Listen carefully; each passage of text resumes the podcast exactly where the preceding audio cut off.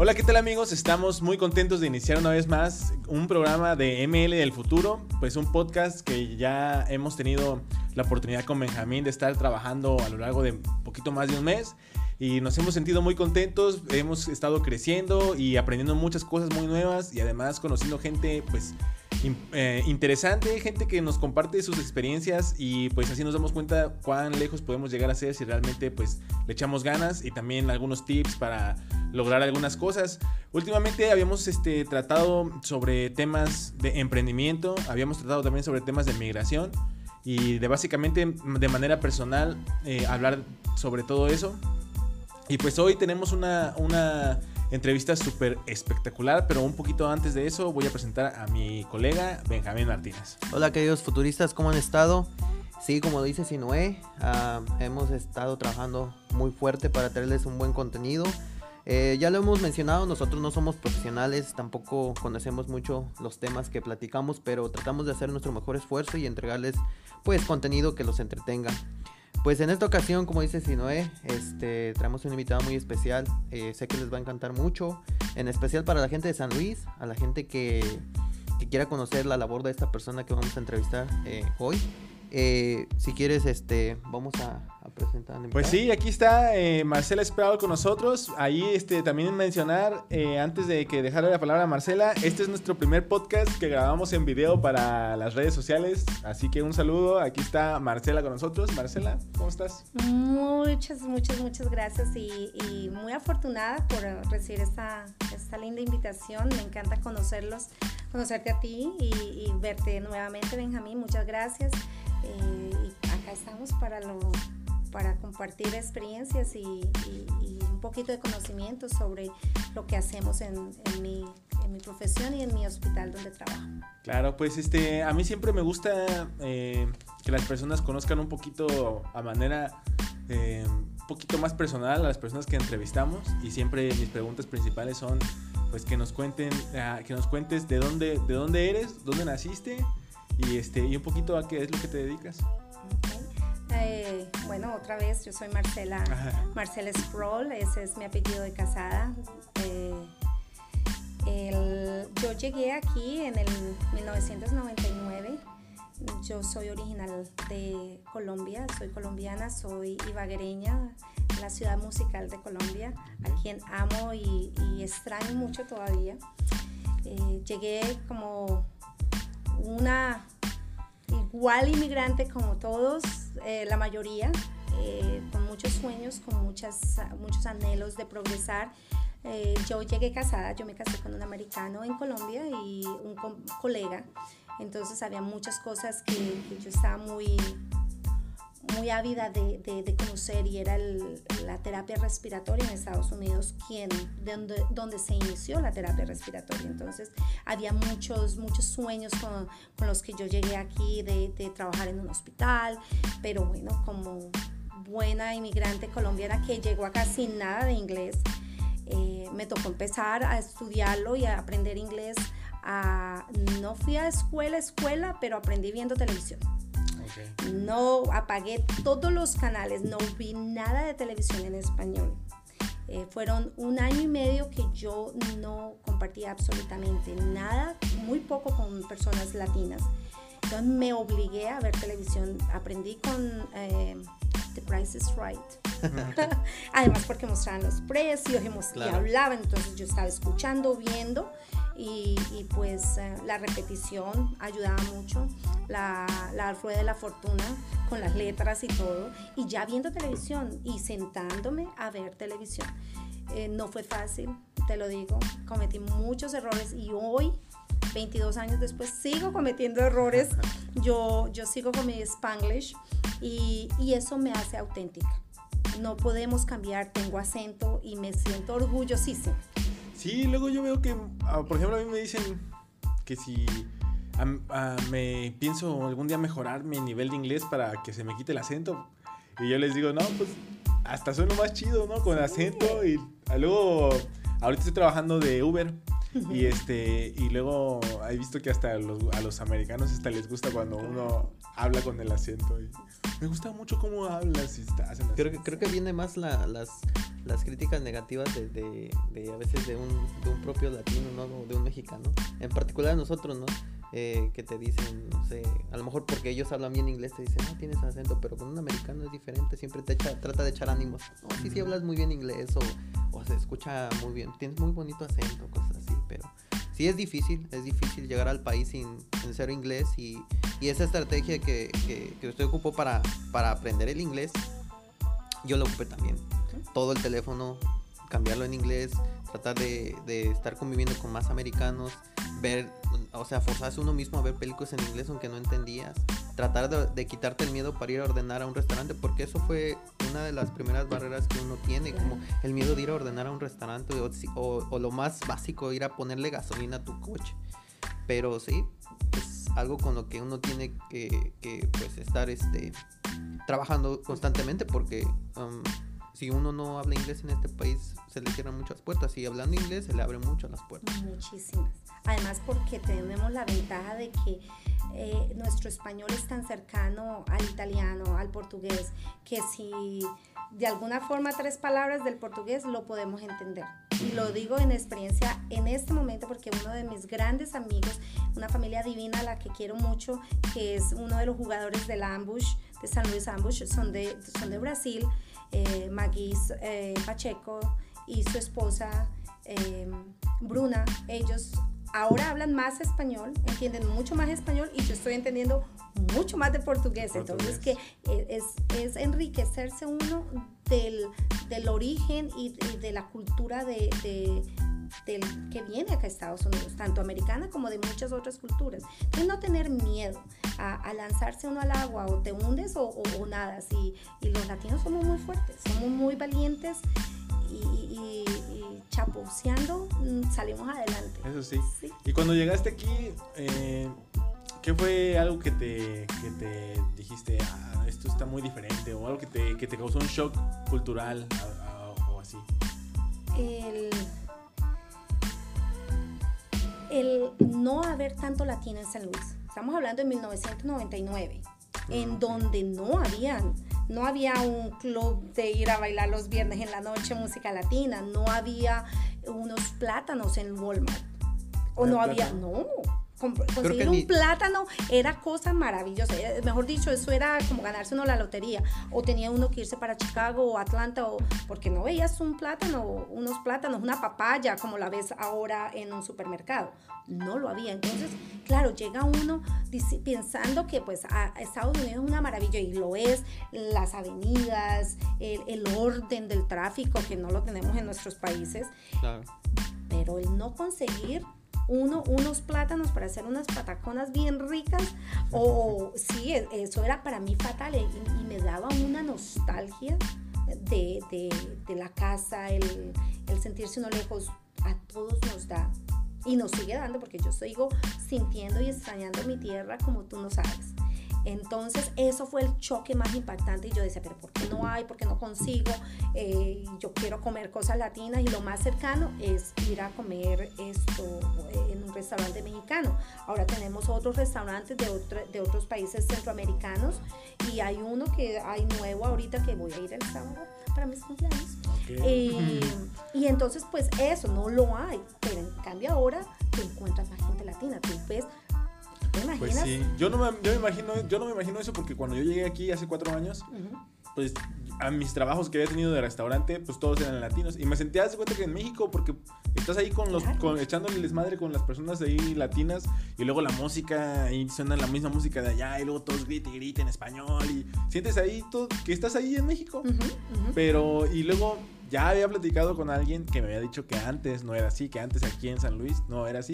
Incluso yo creo que vamos a investigar de más personas y puedes volver a participar en podcast con nosotros para hablar de eso precisamente, de, de cuando no había latinos aquí, de cuándo fue, cómo fue las primeras veces que empezaron a abrir más tiendas o empezaron a abrir, pues así. Sí, hay mucho más cultura hispana ahora completamente. El día que yo escuché en un supermercado a J Balvin y a Maluma, casi me enloquezco. mis hijos y yo estábamos bailando en el supermercado.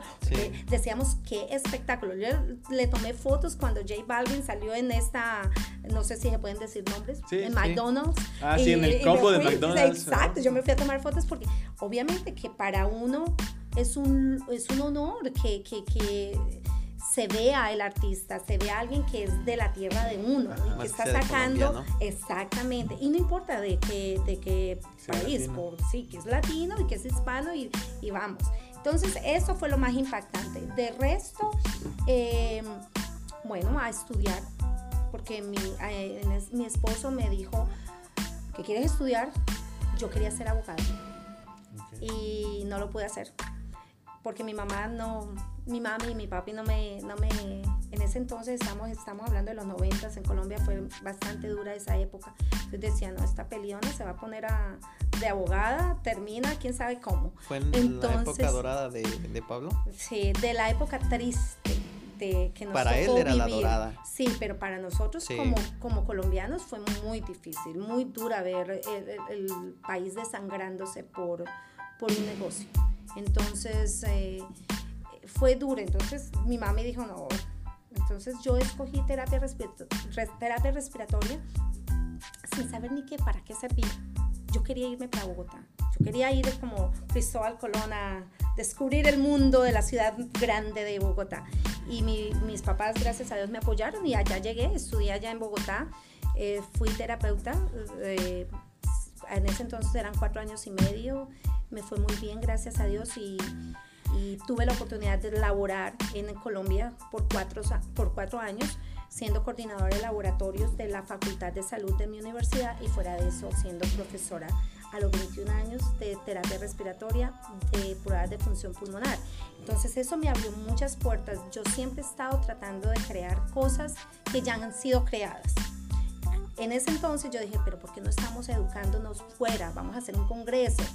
Eh, y la universidad me apoyó, hicimos las dos primeras jornadas de actualización en cuidado respiratorio y de ahí me abrió la puerta para ir allá a un congreso en Centroamérica, en Costa Rica, y ahí conozco a mi esposo. Ah, Entonces de ahí me caso, feliz, y mi mamá muy triste, yo emocionada de venirme para acá, sin saber qué tan doloroso fue venirme para acá, de extrañar mi casa, de extrañar un tamal en la mañana del domingo como lo hacíamos todos los domingos en, en, mi ciudad, que el tamal más conocido en, en Colombia, el tamal tolimense, entonces imagínate. Pero, ¿Y, ya no has ido a Colombia? Oh, claro, yo tengo que ir a mi casa, yo tengo que ir, cada año yo trato de ir porque pues toda mi familia vive allá, entonces eh, el, el, amor, esos abrazos de la abuela y de mi mamá y de mis primos y mis tías y encontrarse uno con sus amigos, ir a, a un domingo de fútbol a ver a mi Deportes Tolima. Obviamente que esas cosas tienen que revivirlo y lo llena uno de energía.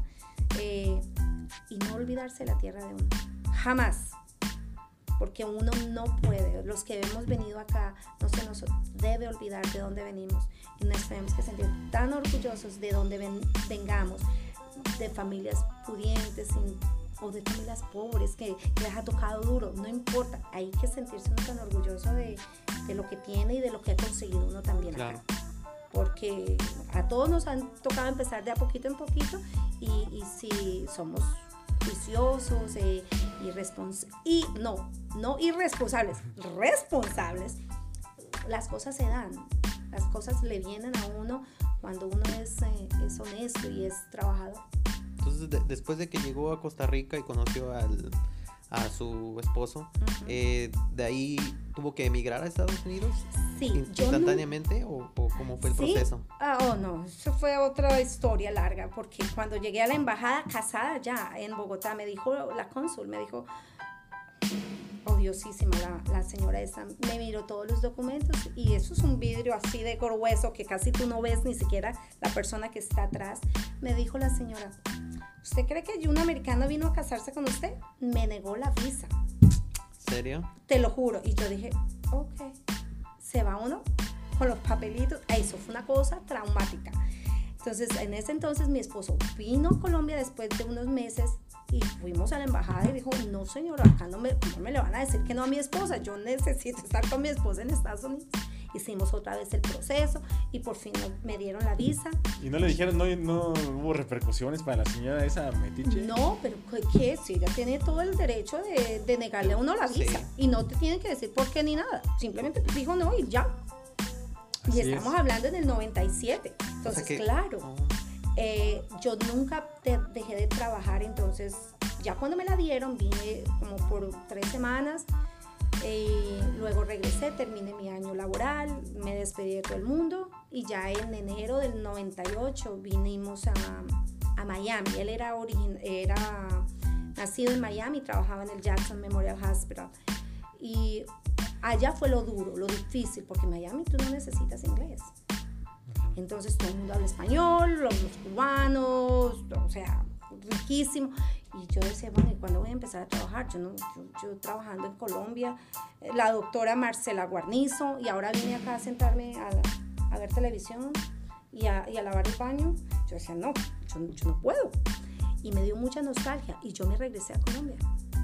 ¿Cuánto tiempo tardó aquí después? Seis meses. Y me Sin hacer nada. Sí, y ah, me, me devolví me devolví, yo dije, no puedo, yo no puedo. Llegué ahí, ahí vagué otra vez, eh, tuve, estuve tres meses con mis papás y ellos me decían, pero ¿y ahora qué vas a hacer?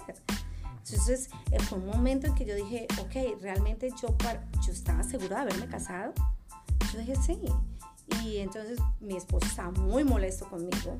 Y sin embargo dijimos, no, vamos a arreglar esto. Y él me dijo, mira, yo nunca he sabido qué sentirse uno extraño en en un sitio. Entonces él cambió su trabajo y no tiene, él eh, obtuvo un, eh, pidió un trabajo para acá, para San Luis. Entonces él se viene para acá un mes antes sin mí y dice, wow, esto es difícil porque Miami, si tú estás aburrido te vas para la playa. Aquí, wow, un frío terrible en un febrero. Y decía, me decía, Marcela, ahora te entiendo, yo extraño Miami, extraño todo lo que ha sido mi vida. Entonces, por fin también entendió ese, ese sentimiento de, lejanía de, lo que es tuyo. Entonces, ahí sí me vi, fue cuando yo me vine para acá y, y, hoy le doy gracias a la vida porque yo adoro San Luis, amo San Luis. Y, y bueno, ya empezamos a estudiar, ya ahora nada, si tú hablas español, delicioso, nadie, nadie te entiende.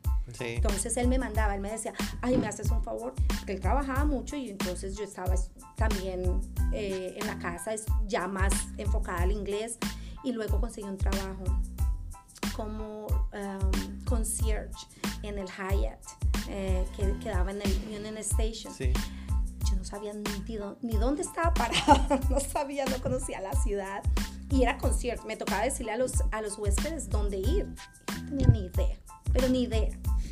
Y eso me obligó, me obligó a, a, hablarlo y ellos me miraban, ¿de dónde eres? ¿De Colombia? ¿Colombia, Missouri? No, Colombia, Suramérica. Y por más que estaba la plaquita de identificación y todo. Entonces, eso fueron cuatro meses y yo dije, no puedo, yo no puedo trabajar en este hotel, yo quiero, yo quiero eh, sentirme en el hospital, yo soy, de, yo soy de la salud. Quería ejercer lo que había estudiado y aparte le apasionaba lo que hacía desde Colombia. Desde Colombia. Entonces, tuve la maravillosa suerte de que eh, me dieran la oportunidad de trabajar en, en San Elizabeth Hospital como graduada terapeuta. Pero me tocaba iniciar la carrera acá, porque tú no puedes laborar, mm, ser graduado de Colombia y laborar directamente en, en Estados Unidos, porque tú necesitas una licencia. Y esa licencia te la da después de que tú presentas tus exámenes de haber, y de haberte graduado de una universidad o de un college acreditado en Estados Unidos. Entonces entré a estudiar en Southwestern Illinois College. Pero al mismo tiempo que yo estaba estudiando terapia respiratoria, estaba laborando en cuidado intensivo en San Elizabeth Hospital. ¿Por qué me pusieron en, en, en, cuidado intensivo? Porque adivina, el paciente está intubado, no habla y esta no habla tampoco inglés. Entonces era perfecto ella sabe lo que está haciendo, pero no tiene que estarse comunicando con el paciente. Entonces trabajé dos años y medio allí y después me, me, tocaba comunicarme con los doctores, con los compañeros de trabajo y para que ese hospital le tengo, le voy a guardar un amor increíble porque me dio esa oportunidad, pude estudiar, pude ejercer al mismo tiempo, estudiaba y trabajaba tengo todavía gente conocida de, de, de, ese hospital, entonces me fue muy bien. Hay, siempre hay que dejar historia, siempre hay que dejar huella entonces me fue muy bien, pero ya cuando empecé a estudiar, ya tenía las clínicas hospitalarias, claro, yo ya soy terapeuta, entonces me dirán los, los, los que nos están eh, ayudando en, las, en la práctica hospitalaria, pero usted sabe hacer todo esto, ¿por qué? Entonces yo les contaba, ¿quieres trabajar acá? Y yo decía, mm, déjame ver, no, no me gusta. y no era que fuera mal hospital, para, para nada, sino que yo quería verme en algo más grande y hasta que fui a hacer clínicas eh, hospitalarias en, en ese entonces se llamaba St. John's Mercy. Y, ver ese monstruo de hospital y esa elegancia de hospital, yo dije, acá pertenezco yo. Entonces dije, no, vamos a ver cómo me va. Me fue muy bien, gracias a Dios. Y antes de graduarme me ofrecieron trabajo. Entonces yo dije, no, déjame, yo me gradúo, presento mis exámenes, saco todas mis cosas y listo ni esperé para mis exámenes. Ya a la semana de haberme graduado, ya estaba trabajando. Y adoro, adoro, tengo un amor increíble por Mercy. Eh, trabajé nueve años en cuidado intensivo, eh, en las seis unidades de cuidado intensivo. Me fue muy bien, tengo unos compañeros de trabajo increíbles, unos jefes que fueron maravillosos conmigo, eh, enfermeras, incluso pacientes. Tuve un paciente de México que todavía sigo siendo, eh, que nos seguimos comunicando. Después de que salí nos, encontramos, fue una, una familia muy, que les tocó una situación muy difícil y entonces yo era la única que le, le podía leer los labios porque él no hablaba inglés. Y, y, eso me hizo también única en el departamento de terapia respiratoria porque era la que única que hablaba español. Sí. Entonces, eso me ayudó mucho, me encantaba trabajar con los pacientes quemados, yo adoraba y todo el mundo me decía, quemados, yo, me encanta. Entonces ya tú te empiezas a enfocar en tu, en tu rama y, y feliz, Pero llegó una tragedia en mi vida y fue la muerte de mi esposo. Entonces él muere eh, sin ni siquiera premeditarlo. Entonces eso me dio bastante, me fue muy, muy duro para mí. Entonces me enfrento yo a un, a un, wow, estoy sola. Yo no tengo familia acá. En ese entonces, mi, mi, primo, el que, el que visité hace ocho días en, en Houston, acababa de llegar a Oklahoma. Entonces prácticamente era empezar de nuevo y en muchas cosas empezar de nuevo porque ese es otro de los miedos que uno como latino tiene uno le deja todas las cosas a la persona que conoce. Ay, no, mi esposo era el que hacía los impuestos, mi esposo era el que hacía esto, mi esposo era el que hacía lo otro. Llegó el momento en que él, él fallece y me encuentro yo que, que lo que tengo que hacer, para dónde voy, es como volver a haber iniciado nuevamente aquí en Estados Unidos. Mi mami vino y, y mi padrastro y me dijeron, aliste maleta que nos vamos, nos vamos para Colombia yo le dije, no, yo no puedo irme para Colombia. Si yo ya estoy establecida acá. Yo ya empecé había empezado a trabajar en, en Shriners y me había cambiado de posición. Trabajaba con llamado disponibilidad en Mercy y ya estaba de planta y me habían escogido como manager de terapia respiratoria. Esta que no hablaba mucho español, mucho inglés, eh, logró ese, ese, ese avance eh, construir el departamento. Entonces yo ya tenía toda mi, mi, mi, solidez laboral aquí, en este hospital. Llegué a Shriners porque me gustó un día que, que fui a trabajar, vine a trabajar a hacer un turno por la empresa que tenía mi esposo y me encantó trabajar con niños. Entonces era la mezcla de cuidado intensivo adulto con la belleza y la simpatía y, y, la ternura de trabajar con niños. Pero ya cuando mi esposo muere, yo dije, es muy difícil trabajar en cuidado intensivo, estar ahí al lado de, de los paros cardíacos, de, todo lo que significa perder a, un paciente que es bastante fuerte. Entonces no, honestamente y sinceramente no pude. No pude. La nostalgia y la tristeza, dije no puedo más. Y entonces me quedo solamente con, con Shriners. Y yo creo que ha sido la mejor decisión. Porque eso ha ampliado mucho el, el, la, la experiencia laboral mía. Primero en la parte de administrativa. Yo soy terapeuta respiratoria, la manager o la jefe del departamento, pero yo trabajo con paciente. Yo veo paciente. Entonces no me he alejado de, de, de, lo que, te gusta de lo que me gusta hacer. Eh, de ahí empezamos a, a crear un poquito más grande el, departamento, que podemos hacer más pruebas de función pulmonar, más rehabilitación pulmonar, entonces, y el hospital Shriners Hospital for Children eh, me ha adoptado como, como una hija más, como una... Si no hubiera sido por el apoyo de este hospital y de mis amigos, mis colegas de otros hospitales, yo no hubiera podido estar donde hoy estoy. Eh, eh, me han dado la fuerza, me han dado la, la, la solidez para estar aquí. Entonces eso hay que valorarlo. Eh, después me vuelvo y me enamoro, me vuelvo a casar con muchas ilusiones de tener hijos.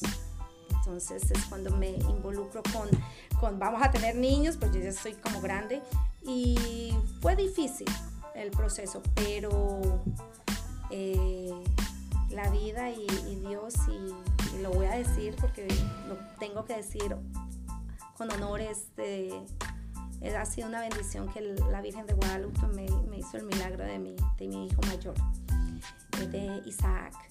Y, entonces en ese momento, viendo el sufrimiento mío de querer tener ese bebé, de que ese niño tuviera vida en esa, sala de cuidado intensivo neonatal en Mercy, eh, yo le ofrecí a la Virgen iba a, a cumplir una promesa, que era si mi hijo se salvaba y si mi hijo salía adelante, yo tenía que ayudar a otros niños.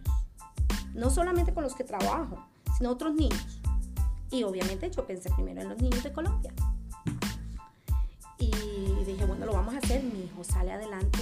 ¿Y cuál era la complicación de tu hijo? Mm, Isaac nació de 25 semanas, eh, muy prematuro.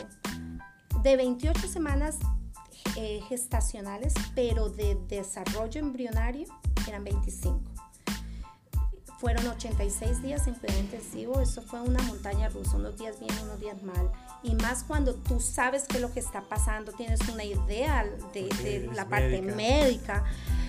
Era una angustia terrible, pero teniendo fe, lo primero que le puse yo fue, y tengo unas fotos, él en su incubadora con la bandera de Colombia. Y mis amigas que venían, mis, mis doctores incluso que venían, eh, compañeros de trabajo, fueron a visitarnos. Pues, este niño va a estar bien. Si es colombiano, si es como tú, ese niño puede. Y así fue. Eh, pero yo se lo ofrecí a la Virgen de Guadalupe. Entonces yo dije, ¿por qué? No, no era tan piadosa de ella ni nada, pero en ese momento de desespero y de, y de angustia y de anhelo porque ese niño viviera, yo la única que pensé fue en ella y, la reté. La reté.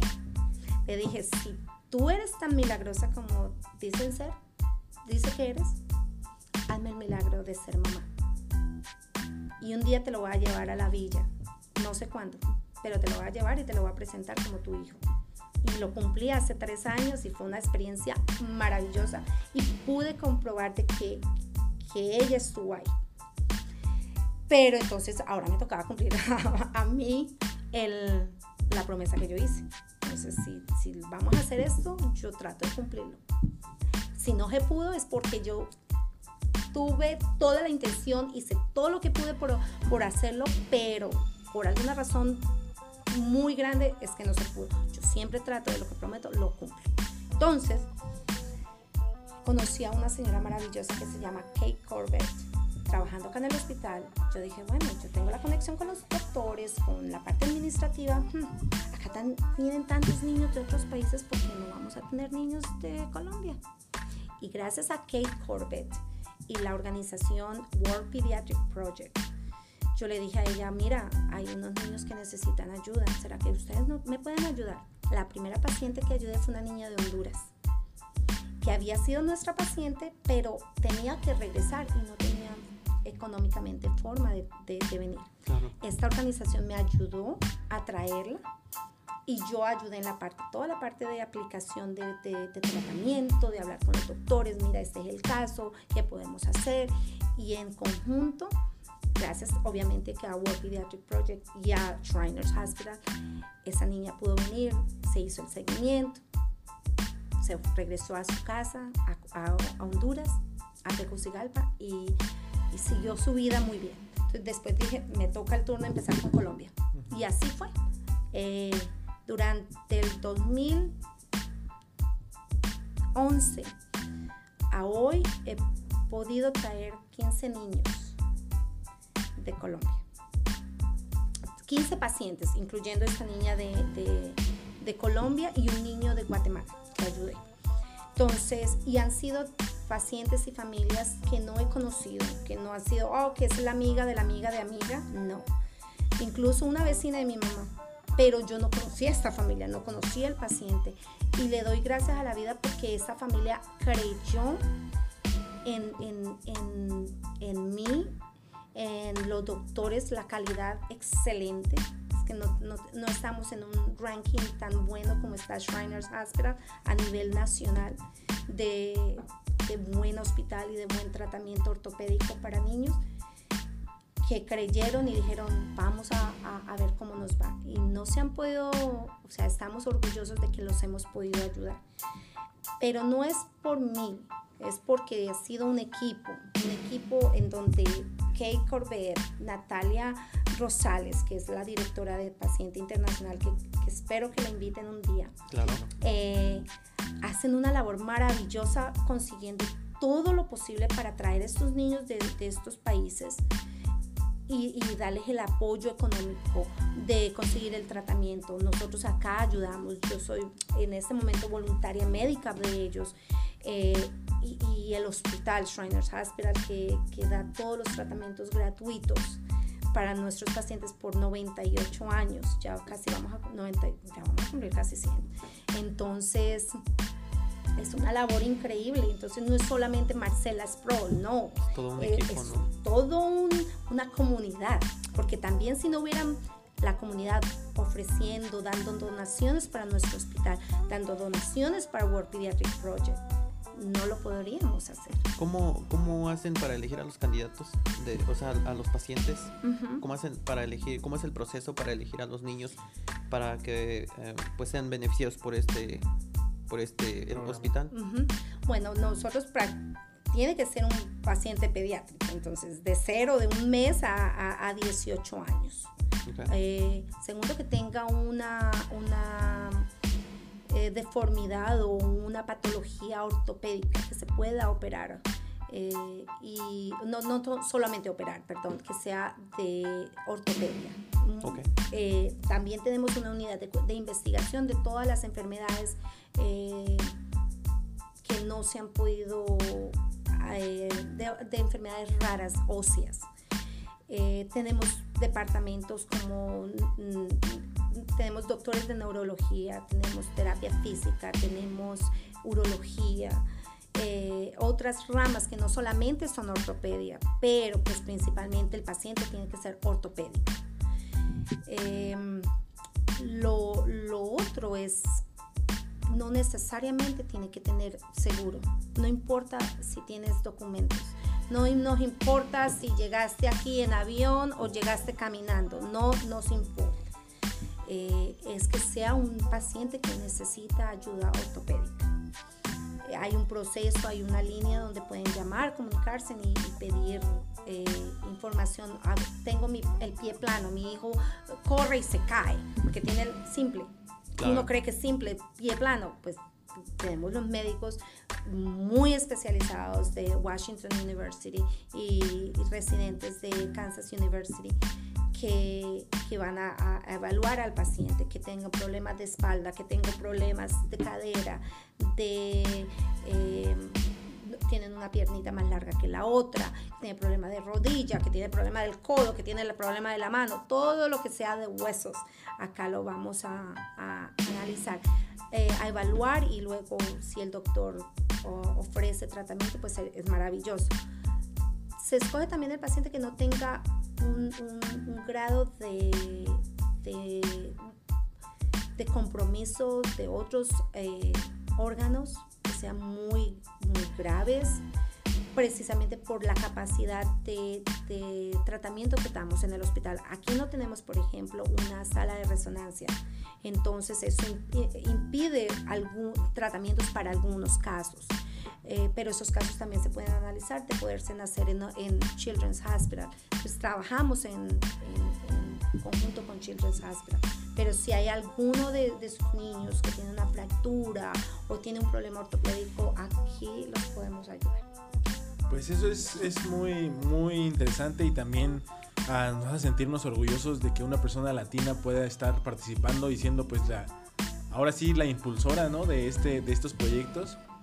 Y este y, de, y se siente bien saber eh, que y conocer estas historias para que la gente sepa que, que, hay que no están solos, que hay personas en mismo San Luis que, que, ayudan a la comunidad y que están dispuestos a tenderle la mano, eh, porque muchas veces, como hablábamos, ah, no sé hace rato con Benjamín, de que uno, o cuando uno llega a este país, pues llega sin saber, sin conocer, sin nada, y a veces es demasiado, demasiado difícil. Y, y, luego el saber que, que hay programas o, o, comunidades latinas que te pueden apoyar, pues eso ya es un alivio para, para, las personas pues, que van llegando, que quieren llegar, o simplemente, como lo dices ahora, que los puedes ayudar aún si están en otros países, este, que puedes ayudar a, una familia, a un niño, a, a, que no sea tan difícil sobrellevar una, una enfermedad pues ortopédica en este caso. Es, es, es um, ¿Tiene algún un costo para, para el paciente cuando ingresa a Shriners para un tratamiento? ¿Es totalmente gratis todo el proceso? Sí, nosotros tenemos contratos con con algunas aseguranzas, con, unos seguros. Eh, si el paciente tiene seguro, obviamente que nos, el hospital envía el, un bill o una cuenta a esta aseguranza. Si la aseguranza esto dice si vamos a pagar esto, buenísimo, porque nos está entrando también dinero por, por, por ese medio pero nosotros atendemos como están en los comerciales sin ningún, sin esperar que el paciente tenga que pagar nada. Entonces no hay que tenerle, oh, es que si voy allá, ¿será que cuánto me va a tocar pagar? Llámenos. Nosotros lo vamos a atender sin ningún costo. Entonces, y no es que le va a llegar el bill y que le vamos a mandar el, el, el, recibo a la cuenta de que te cobra por el resto de la vida. Y, no. Entonces, son cosas que se pueden manejar, que se manejan internamente. Obviamente, esa no es mi rama, esa no es mi, mi, mi parte laboral acá y no quiero decir información que no sea correcta tampoco. Esto, pero si nosotros, como lo han visto en todos los comerciales en televisión de Shriners Hospital, for Children, eh, ayudamos al paciente. Además que no solamente estamos aquí en San Luis, tenemos 18 otros hospitales, 17 otros hospitales en, en el país y tres internacionales. Tenemos uno grandísimo, hermoso, maravilloso que, que he visitado dos veces y es una envidia de hospital y que admiro mucho a todos los colegas allá, que es en la Ciudad de México. Es un impresionante hospital a, nivel de estructura, de servicio. Entonces estamos en México, estamos en, ah, Montreal, Canadá y estamos en Puerto Rico. Entonces eh, servimos también a esos tres países. Y, y, es cierto, todo lo que hacemos acá es sin, sin costo. Entonces cualquier persona que, bueno, no cualquier persona, sino un familiar que tenga a un niño con una deformidad o una discapacidad o, como dicen que tenga un pie más grande que el otro, que no puedan caminar bien, eh, pueden buscar o acercarse con el hospital y buscar información para que se evalúe su, su, su situación y de ahí llegar a una una solución. a una cita se le hace la evaluación. Nosotros tenemos departamento de radiología donde el paciente acá mismo le hacemos sus, sus radiografías, tenemos eh, para evaluar la densidad ósea del paciente y, y tenemos eh, fotografía médica. Entonces los doctores posponen la foto del paciente con la radiografía, entonces realmente ven cómo es que el paciente está, cómo está su cuerpo, por ejemplo, en, las, en los problemas de columna, de escoliosis, toda su caja torácica y cómo está la postura del paciente. Entonces, realmente uno sabe si está, eh, la curvatura es de tal y entonces la evaluación es muy, muy buena. Una cita médica acá, te voy a decir si es, no va a ser mentira que te diga que va a durar 20 minutos, porque acá prepárate para mínimo dos horas de, cita porque pues están todos los departamentos a los cuales los doctores van a, mandarte, a enviarte a, tomar las pruebas. Entonces es todo una muy buena evaluación. ellos tienen que ver absolutamente todo para decir, bueno, esto es lo que le ofrecemos, te ofrecemos, esto es lo que tu hijo tiene, esto es lo que, cómo lo podemos tratar. Y siempre se lo dejan a, a la decisión de los papás. Esto lo, yo les recomiendo que sea ahora, que sea en un mes, no hay problema. Puedes decidir en cinco años, pero acá estamos para ti. Entonces, eh, es, yo vivo enamorada de lo que hacemos. Porque si tú no crees en lo que haces y en donde trabajas, no trabajas ahí, busca trabajo en otro lado. Yo he visto milagros aquí. Yo no le digo a, a nuestros médicos que son médicos, son magos, porque hacen unas cosas maravillosas. Y tú, lo, creo que Benjamín, tú tuviste la, la, oportunidad de conocer a una de mis primeras niñas que traje de, de Colombia. Eh, y, y, la historia de ella es única. Entonces, el cambio de ella cuando vino el primer día a cuando ella se fue fue tan, tan grande, tan maravilloso que incluso las noticias estuvieron haciéndole seguimiento a ella y todo. Entonces, la calidad médica y de, tratamiento que, ofrecemos es una cosa maravillosa. Y obviamente que yo la quería compartir con mis, con mis niños. Y desafortunadamente, pues ahorita con lo de la pandemia y con, con, otras restricciones, reestructuración de World Pediatric Project, ha sido mucho más difícil traer niños de Colombia. Pero ahí vamos, ahí tengo un plan escondidito, no, no tan escondido porque ya salió, ya le estoy contando, estamos, estoy tratando también de volver a, a, no parar con esos niños de, de, mi país. Entonces estamos en proyecto de un niño de Cali. Eh, y yo no soy de Cali, pero había, me, me encontraron y, y, llegan las historias clínicas a mi computador o a mi escritorio. Entonces decimos, quién le podemos, a qué doctor le vamos a pedir esto? Entonces yo voy y les digo, bueno, doctor, doctor Gordon, que es maravilloso, o doctor Luman, que es nuestro médico director, o todos, todos mis médicos, el doctor Goldfarb. Acá tengo a esta niña, ¿qué podemos hacer, doctor? ¿Qué, qué tú crees? Y me dice, hmm, Marcela, ¿qué quieres? Cuando yo ya vengo con esa sonrisa de oreja a oreja, ahora con la máscara no la podemos hacer tanto, pero yo ya, ya aprendimos a leer los ojos. Eh, ¿Qué quieres, Marcela? Ay, tengo aquí una... Te, te, voy a traer empanadas. Entonces llamo a Luisito o a Rubia que me ayuden a traer empanadas y los convenzo a punta de empanadas. Y, y, así, con ese carisma y esa, esa pasión y esa... esa a veces me dicen la loca de la Marcela, no importa. Eh, se han podido lograr cosas con nuestros médicos, con nuestra a la parte administrativa, Tuvimos una experiencia hace poco con un niño de México que fue una cosa maravillosa, que le pudimos ayudar.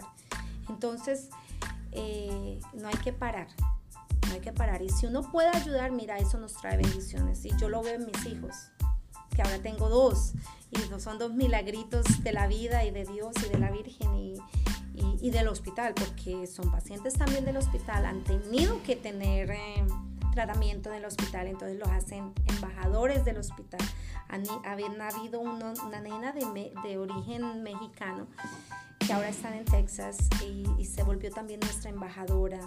Mm, entonces, yo no miro de que, de dónde son, ay, que son de Honduras, no, no, todo lo contrario, Honduras, yo ya quisiera, tengo tantas ganas de ir a, Tegucigalpa porque tengo tantos amigos allá, o a Belice, tengo otros amigos de allá gracias a, a World Pediatric Project, los he podido conocer. Hoy mismo tuvimos una experiencia maravillosa de telemedicina con la República Dominicana.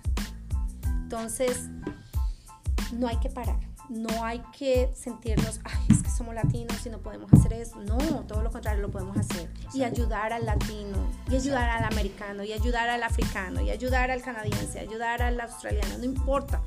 Son niños, son, son, son nuestro porvenir, es nuestro futuro. Entonces, y qué mejor esa sonrisa, esa angustia cuando uno los ve cuando va a cirugía, y esa alegría con cuando que se van nos da a veces mucha tristeza, pero cumplimos. Le, le, mejoramos la calidad de vida a estos niños. Y eso es lo bello que tiene mi, mi trabajo. Esa es, es, como el, el, la meta principal, ¿no? Cambiarles su manera de, de, cómo vivían antes a cómo viven ahora. Con todo, pues con todo lo que se les hace aquí en el hospital, todas este, las terapias más que nada siento que no es un proceso nada fácil.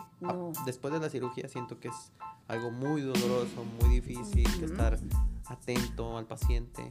Entonces, y hacerle su seguimiento. Tenemos terapia física, tenemos terapia ocupacional, tenemos una de las mejores terapeutas recreacionales, porque para entretener a estos niños, mira que son una maravilla mis colegas de terapia recreacional, de, de hacerles... Em, eh, completamente distracción para ponerle la, la, intravenosa. Entonces ellas son unas magas también haciendo que el niño se distraiga para que no llore o para que vamos a hacer los juegos. Una maravilla de trabajo. Yo digo que, uno de los mejores trabajos de acá del hospital es verlas a ellas sentadas allá jugando cartas con los niños entreteniendo. No es fácil entretener a nuestros pacientes que están con dolor porque se sienten incómodos sentados. Entonces, uno dice, ay, qué rico están jugando. No, ellas como manejan esa, esa, esa ese estrés de las familias, del paciente, distraerlos, eh, eh, hacer las actividades. Uno va y interrumpe la actividad porque tiene que hacer terapia respiratoria. Y es, es, una maravilla. El hospital, yo vivo enamorada de lo que hacemos y eso es lo, lo, mejor. Y, vivo orgulloso uno tiene que sentirse orgulloso. Primero de ser obviamente colombiana, de ser latina, de ser, eh, de darle un poquito de impacto a nuestros pacientes, a mi grupo de terapeutas. Yo las admiro, las quiero, las, les exijo mucho, pero ellas saben que es porque siempre me gusta que, que sobresalgamos por cosas positivas, obviamente. Y porque tengo un grupo maravilloso de terapeutas que trabajan conmigo, conmigo, para mí y para todos esos niños y nuestros doctores que confían en, en, en lo que nosotros sabemos, en nuestra especialidad. Bueno, yo te iba a preguntar, eh, hace rato mencionabas a terapia respiratoria, este, tu especialidad, pero pues nosotros pues, no sabemos qué es. Entonces, este, pues te queremos preguntar qué es terapia respiratoria. Ah, terapia respiratoria es el arte de tratar y de evaluar todos los uh, problemas cardiorrespiratorios. Tenemos, involucramos el corazón, obviamente, el sistema circulatorio y el aparato respiratorio. Entonces, nosotros aquí tratamos, evaluamos primero todos los pacientes que tengan alguna enfermedad respiratoria de base, eh, niños que tienen asma, niños que han incluso nacido prematuros y han tenido que estar con, eh, intubados por tiempo en, la, en, la, estancia, en la cuidado intensivo neonatal. Todos los pacientes que han tenido eh, esta gripa sincitial terrible que les da a los, a los bebés a pacientes que tienen asma, que han tenido bronquitis, que han tenido neumonía, eh, que tienen soplos en el corazón, todo lo que tenga una relación con la respiración, obviamente que a nosotros vamos a evaluar al paciente antes de que vaya a cirugía. El día que tenga cirugía, lo evaluamos antes de que entren a la sala de cirugía y cuando eh, salen de cirugía, pues hacemos una evaluación de si necesitan algo de terapia respiratoria. Tenemos bastante em, eh, compromiso con los pacientes que tienen las cirugías torácicas, obviamente, que tienen escoliosis. Hay, al ser la, columna eh, encorvada o entonces se rota toda la caja torácica y hay uno de los dos pulmones que no se expande bien completamente. Entonces nosotros también evaluamos la capacidad pulmonar cuánto es la capacidad pulmonar, cuánto aire entra y sale de ese pulmón. Y lo comparamos después de la cirugía de columna, donde se le hace o trata de enderezar esa columna vertebral y la caja torácica se reposiciona y se posiciona mejor, donde el pulmón va a tener mucho más espacio para inflarse y desinflarse. Entonces nosotros evaluamos después, dos meses después de la cirugía, si esa capacidad pulmonar mejoró y al año la volvemos a evaluar. Entonces esos pacientes son los lunes y martes que estamos tan ocupadas haciendo esta evaluación los niños que salen de cirugía torácica las vamos a, a, evaluar, le vamos a hacer tratamiento cada dos horas. Tenemos protocolos para, para ese tipo de pacientes. Y entonces es, somos los, los especialistas en esto. Pacientes que han necesitado oxígeno, pacientes que están con traqueostomía, eh, hemos tenido pacientes acá en ventilación mecánica, o sea, con respiradores, entonces eh, todo, lo, todo el paciente que tenga al menos un pulmón, vamos a estar acá ayudándolo a que respire bien. Y si tú no respiras bien, a todos esos pacientes, después de, tomar un tratamiento aquí en el hospital, llegan a, obtener una recuperación completa o tienen que estar en constante tratamiento. Porque eso es algo, pues, crítico. Si uno no puede respirar, obviamente puede llegar a fallar el corazón. Entonces, eh, con todo el tratamiento que se hace aquí en el hospital, puede llegar a, un paciente a tener recuperación completa o tiene que estar en constante. Dependiendo de la, por ejemplo, los pacientes con escoliosis, dependiendo de, la curvatura y de la y de la el enderezamiento de esa columna, eso también le da suficiente espacio para el pulmón expandirse.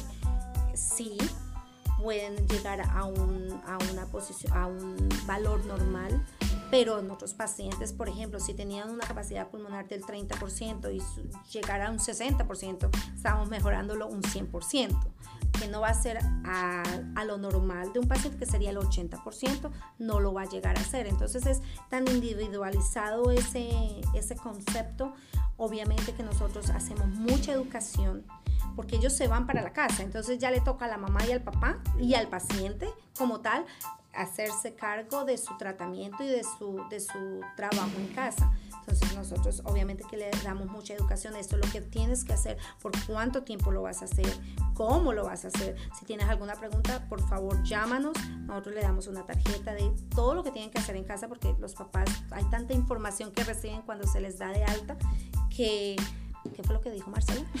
Entonces, exacto, claro. Entonces ahí están nuestra, nuestras recomendaciones eh, basados todo en las órdenes médicas del que recibimos y, nuestras extensiones. Llámenos si tienen alguna pregunta, si se le dañó el equipo, yo se los mando a la casa eh, si se dañó. Entonces eh, ya también es responsabilidad, pero nosotros hacemos seguimiento. Entonces a los dos meses sabemos si lo hizo bien, si lo hicieron y no lo hicieron. Al año nos vamos a dar cuenta, de este paciente ha mejorado tanto, mira, y, verlos, ¿no? Las niñas, sobre todo los niños, están encorvados y cuando salen de acá ya salen derechitos y al dos, dos meses llegan maquilladas las niñas y todas como que, wow, esa fue la misma que tuvimos hace dos meses. Entonces es una maravilla verle el, mejoramiento. Y, y, a nivel pulmonar, si ellos obviamente hacen caso, y nosotros le decimos, tener neumonía después, la, mayoría de pacientes que han tenido neumonía después de tener cirugía con nosotros han sido porque no han seguido los, todas las indicaciones en casa, que llegan a la casa, están relajados, no tienen a la enfermera ni a la terapeuta cada dos horas, oye, me ven, vamos a hacer tratamiento.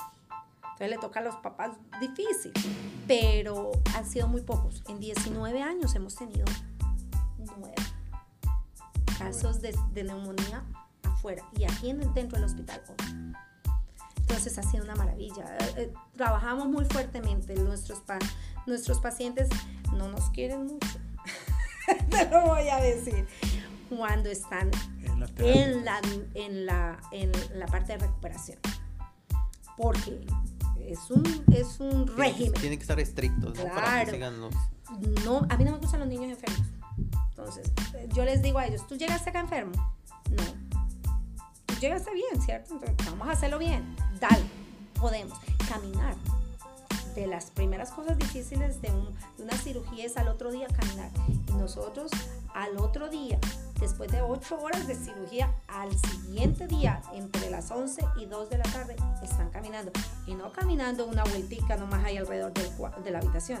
Son 350 eh, pies que caminamos en la primera vez que caminan. Entonces ya tenemos protocolos, ¿no? De, de dónde caminar, la medición. Y, los pacientes dicen, tres, vamos a ver. Y entonces charlamos. Ellos van caminando. Y, tienes perros, tienes gatos. ¿Cuántos hermanitos? ¿Cuál es la, mejor, la clase que más te gusta? trata también uno de distraerlos.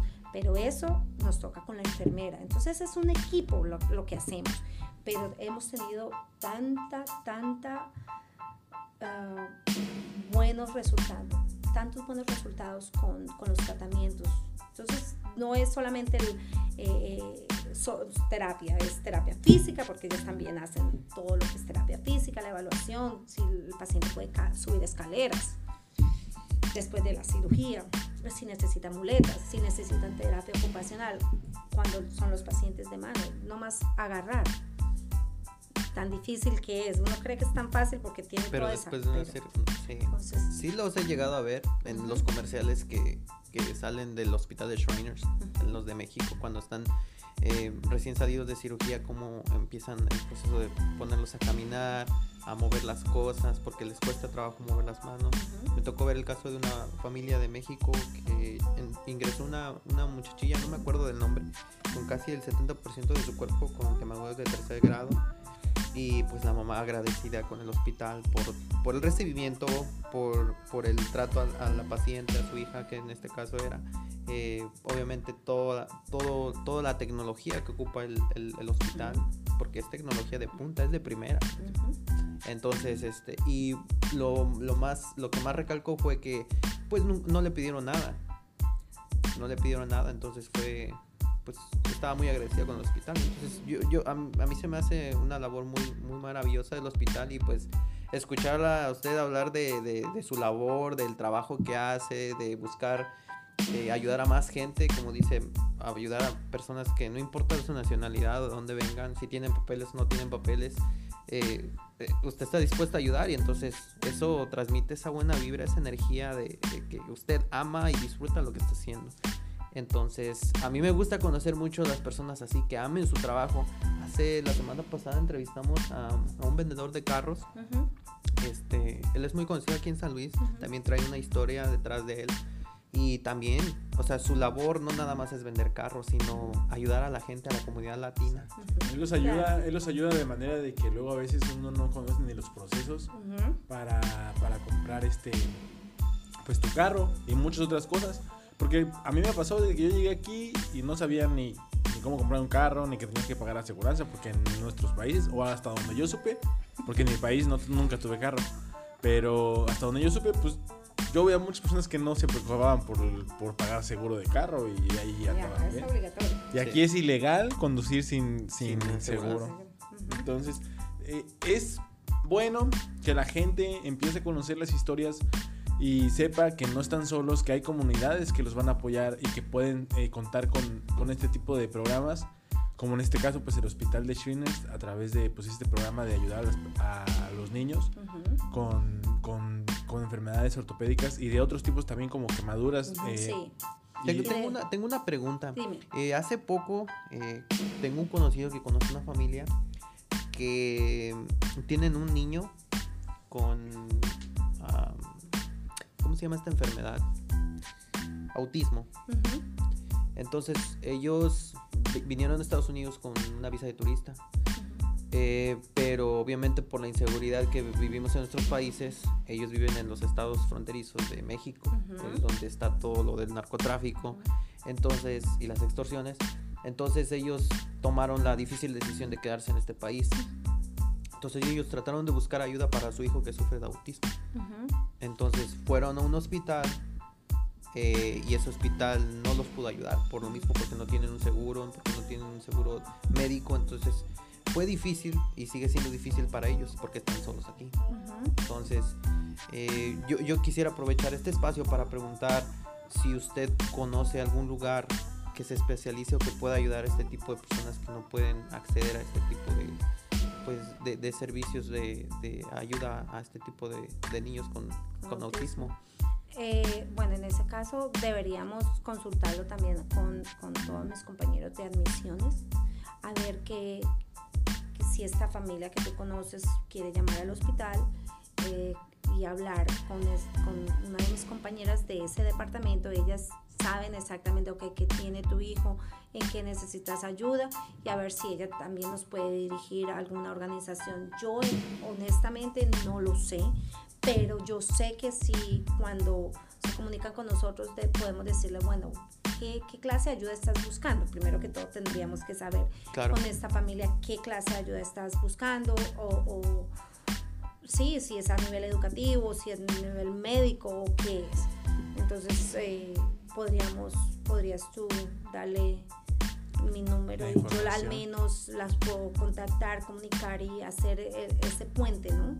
Para ver si se pueden conseguir alguna información. Muchas gracias. Sí, igual el, la final del proyecto del podcast también es eso, es inspirar a otras personas o a lo mejor, eh, no sé, en este caso, usted tiene una labor de ayudar a los niños con, con discapacidades ortopédicas, ¿no? Y a lo mejor hay una familia que está por ahí, que está sufriendo, está pasando por un momento difícil y no sabe dónde acudir.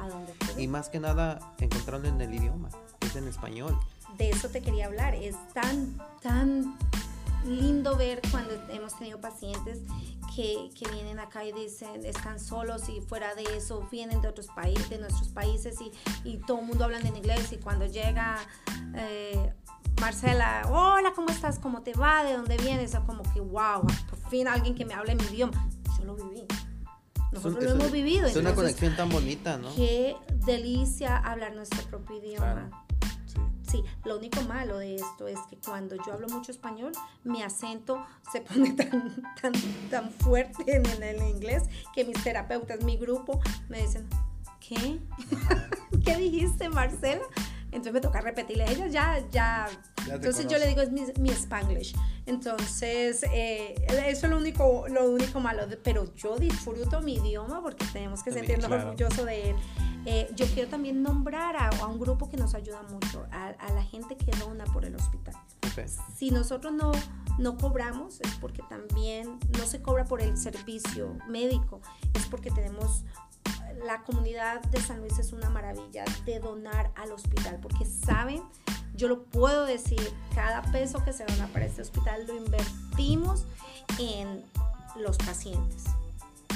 Eh, nosotros y tenemos un mecanismo de educación tan excelente. Ahora nuestros médicos, por ejemplo, están haciendo muchos eh, webinars con Argentina, con la Sociedad Latinoamericana de Ortopedia, de Ortopedia Pediátrica. Eh, ayudándolos a ellos a, mostrarles las técnicas quirúrgicas que nosotros hacemos. Yo tengo un programa en octubre, Dios quiera que sí, vamos a traer un grupo de médicos y terapeutas kinesiólogos respiratorios de Paraguay que van a venir a aprender por unas semanas con nuestros médicos observando cuáles son las técnicas quirúrgicas porque ellos no están muy fuertes en, cirugía de columna. Entonces, ese puente que yo hice con una colega en, Paraguay en el 2019 vamos a, a, tratar de ejecutarlo este año porque la pandemia no nos, no nos ha ayudado mucho. Entonces, para que vengan de otros países a hacer observación, tenemos el hospital es no solo médico para tratar, es también para educar a nuestros médicos. Es una maravilla. capacidad. Capacita, capacita a los doctores de Latinoamérica. Qué bueno, se me hace sí, muy bueno. Entonces el doctor Luman eh, me dijo, listo, si abrimos todo lo que es eh, el Visitor Professor, Professor, Visitor Professor Program, que es eh, doctores eh, visitantes. Eh, vamos, me va a ayudar a traer a estos médicos de Paraguay. Yo tengo que arreglar mi casa para dejarlos, incluso dejar en mi casa, porque pues, sí, mi casa es pequeñita, pero ahí donde cabe uno, ahí cabemos todos y, y, en la olla se le echa más agua al, a los frijoles, ¿no? Al caldo, decimos. Se le echa más agua al caldo. Ahí en México se dice esa, ¿no? Ponle más agua a los frijoles que ya tengo visita, ¿no? Sí, y pero es eso, de poder ayudar a estos médicos también a que se entrenen. He tenido oportunidad de traer colegas de Colombia también aquí al hospital. Eh, hemos hecho congresos, eh, conferencias de terapia respiratoria eh, organizados acá en el, por el hospital. Entonces, eh, hay, que seguir adelante, hay que, hay, hay, que compartir el conocimiento y sobre todo compartir lo que, lo que nosotros hacemos. El grupo que te quería mencionar son los Shriners.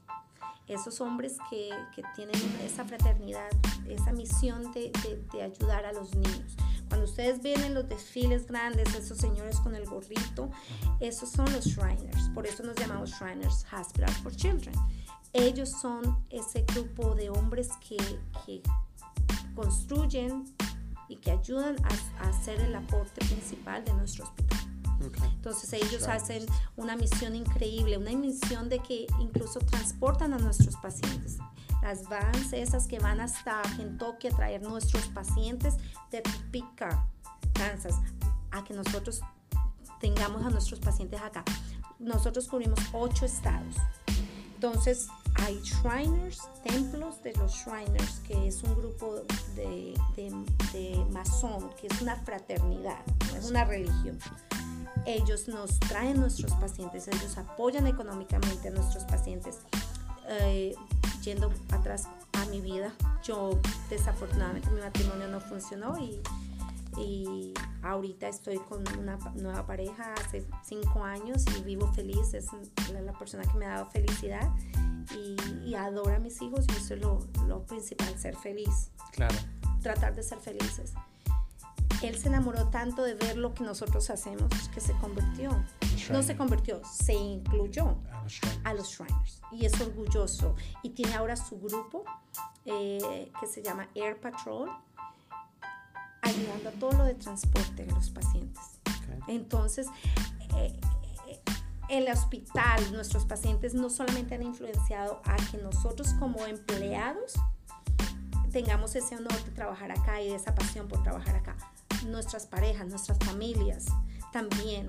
Entonces él se convirtió, se, no se convirtió, no es una palabra, se eh, incluyó en el grupo de, de Shriners y ahorita vive contento porque también le gusta ver que vamos a recoger los pacientes. Él va a ir con su grupo y recoge, recibe al paciente en el aeropuerto y lo lleva a la casa Ronald McDonald's o al Heaven House o al hotel donde se tengan que quedar y los recogen en las mañanas para, traerlo acá, para traerlos a casita médica o a terapia física. Entonces, todo no es solamente el paciente no se puede, esas familias latinas que dicen, pero es que yo cómo hago para ir para el hospital si yo no tengo carro.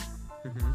Acá tenemos un departamento de trabajo social que nos colabora, coordina con estos, estos Shriners que, que traen a los pacientes, vayan y recojan al paciente a las 2 de la tarde para llegar acá a las 2 y media. Y, van, van y lo recogen. Y lo recogen. Entonces, es una maravilla. Tenemos el departamento de, de uh, prótesis, en donde también le hacemos las prótesis a nuestros pacientes, las férulas. Entonces, es, es, es es increíble, es increíble y, y, le doy gracias porque ver el comercial es una cosa, pero, pero saber lo que hacemos y participar pues ya es, ya es, es diferente. Uno se siente orgulloso, uno viene Shriners Hospital o, o si va uno en, a la otra ciudad y ve el letrero, ah, Shriners, hasta aquí me persigue Shriners. No es, no, no es eso, es porque somos un, un, una organización muy bonita, muy fuerte, que estamos solamente con el fin de ayudar a estos niños. ¿Y constantemente están creciendo? Ahorita están, no, no sabes si van a abrir más hospitales de Shriners. Ah, por ahora no he tenido, no he tenido conocimiento de, de eso, porque mantener 18 hospitales es dentro demasiado. de Estados Unidos con esa misión de no cobrar por el, por el, por, por, el, por el servicio no es fácil. No es fácil y más en todas la, las recesiones económicas que hemos tenido en los últimos 15 años. Entonces mantiene en base a donaciones. A donaciones -huh. organizaciones de sí. Shriners. Sí, eh, con eventos, con el año pasado tuvimos un evento lindo que fue todo un día de una teletón. Entonces, eh, la meta hace, cuando empezamos este proyecto era, yo ni me acuerdo, eran como 25 mil dólares y ya hoy hemos pasado, sobrepasado las, las metas cada vez. Eh, el año pasado creo que, con, que recibimos 157 mil dólares en un día. Entonces, eh, a, a, con donaciones es una cosa maravillosa y eso también en la comunidad de San Luis, que es muy generosa cuando tuvimos una vez que se, se incendió uno de las ah, bodegas donde guardábamos los regalos. Cada paciente que sale de cirugía recibe un regalo por ser fuerte, por ser valiente de haber estado en cirugía. Todos esos regalos también son donaciones que hemos recibido, pero los teníamos en una bodega y esa bodega se incendió y se nos quemaron todos las a, cobijas, almohadas, jugueticos, todo nuevo obviamente. Y esa, esa donaciones llegaron de todos, de todo el país. De, y como fue cerca Navidad, pues mucho más sensible para la comunidad. Y, San Luis ahí está, apoyando el hospital. Entonces es una cosa también linda de, de reconocer de mi ciudad, que esta es mi ciudad. Claro. Pues es una historia muy, muy, muy admirable y una labor muy grande la que, pues la que hacen tanto el hospital, el hospital y su programa como los Shriners, que de, pues hacer estos, este tipo de, de hospitales. El tema de los Shriners y los masones es algo que también a mí me ha llamado la atención. De los masones, yo he investigado, es ahí, me ha, me ha llamado la, la, la la atención. Incluso es un tema que con Benjamín queremos eh, empezar a tratar de meter algunos podcasts con personas pues que sepan del tema y, este porque pues se dicen muchas cosas, ¿no? De los masones y de los... Y bueno, yo hasta hace poquito, bueno, hasta hace poquito, relativamente, casi casi poquito antes de la entrevista, fue que yo me puse a investigar específicamente sobre los Shriners. Pero, este, a toda la gente que está ahí este, esperando saber un poquito más, les prometemos que pronto, pronto vamos a hablar más de, del tema de los Shriners y de los masones. Por lo pronto, pues este, no me queda más que agradecer por tu tiempo eh, y agradecer que nos hayas brindado esta, esta, entrevista y compartir con nosotros la historia y la labor de que estás haciendo en el hospital y apoyando este tipo de programas para la comunidad latina y de otros países latinoamericanos de traer niños y atenderlos totalmente gratis y sin algún tipo de costo en un hospital de primer mundo. Algo que a lo mejor no, tiene, no tenemos acceso fácilmente en nuestros propios países. Y, este, y pues es algo admirable y muchas gracias por, tu tiempo y por la entrevista. A ustedes mil gracias, a todos los que nos están viendo, pues eh, afortunados somos de tener eh, este grupo de, de, latinos también creyendo en nosotros y, y les deseo muchísima suerte y acá estamos para lo que necesiten. Muchas gracias. Yo también quisiera agradecer, agradecer su tiempo más que nada por porque no es, no es nada fácil. Nosotros, bueno, en, en, su caso y en nuestro caso, pues creo que val, hacemos que valga mucho, tenga mucho valor nuestro tiempo. Entonces, primero que nada, agradecer este espacio que nos está brindando, traernos al hospital. Es un lugar muy bonito, pero honestamente me, me encantó mucho escuchar su historia, escuchar cuál, eh, pues, el, el, cariño que tienen por este trabajo y por la, más que nada la labor de ayudar a más niños. O sea, se, se nota, se nota esa energía, esa vibra y, y la contagia, honestamente. Y, y, me gusta conocer personas así, me gusta involucrarme con personas así. Se me hace, se me hace algo interesante y, y algo que pues aporta mucho a la humanidad y a, los, a, a la gente que, que realmente necesita ayuda. Hay que dejar historia hay que dejar historia. Yo sé que yo, yo sé que ya está dejando su legado y el día de mañana va a ser recordada, va a ser un cuadro ahí grande ahí abajo, yo lo sé que sí, No, pero tengo que arreglarme ese día el cabello. pues ya lo escucharon amigos futuristas, eh, si alguno de ustedes eh, conoce a una persona que tenga una malformidad una a una tenga problemas este ortopédicos se pueden acercar aquí con Marcela, ella habla español, nos puede atender. Eh, y pues no, nada más. Algo que pues nada más este, pasar algún teléfono del hospital o de alguna línea de ayuda para, para las personas que nos estén escuchando allá afuera, porque pues sí les vamos a platicar todo y van a decir, y bueno, ¿a dónde no? ¿A dónde no? Nos dijeron que vayan y no sabemos ni qué onda, ¿no? Sí, bueno, el, el número principal del hospital es el 314-432-3600. Ahí eh, van a ser las opciones, obviamente, primero en inglés y luego están en español.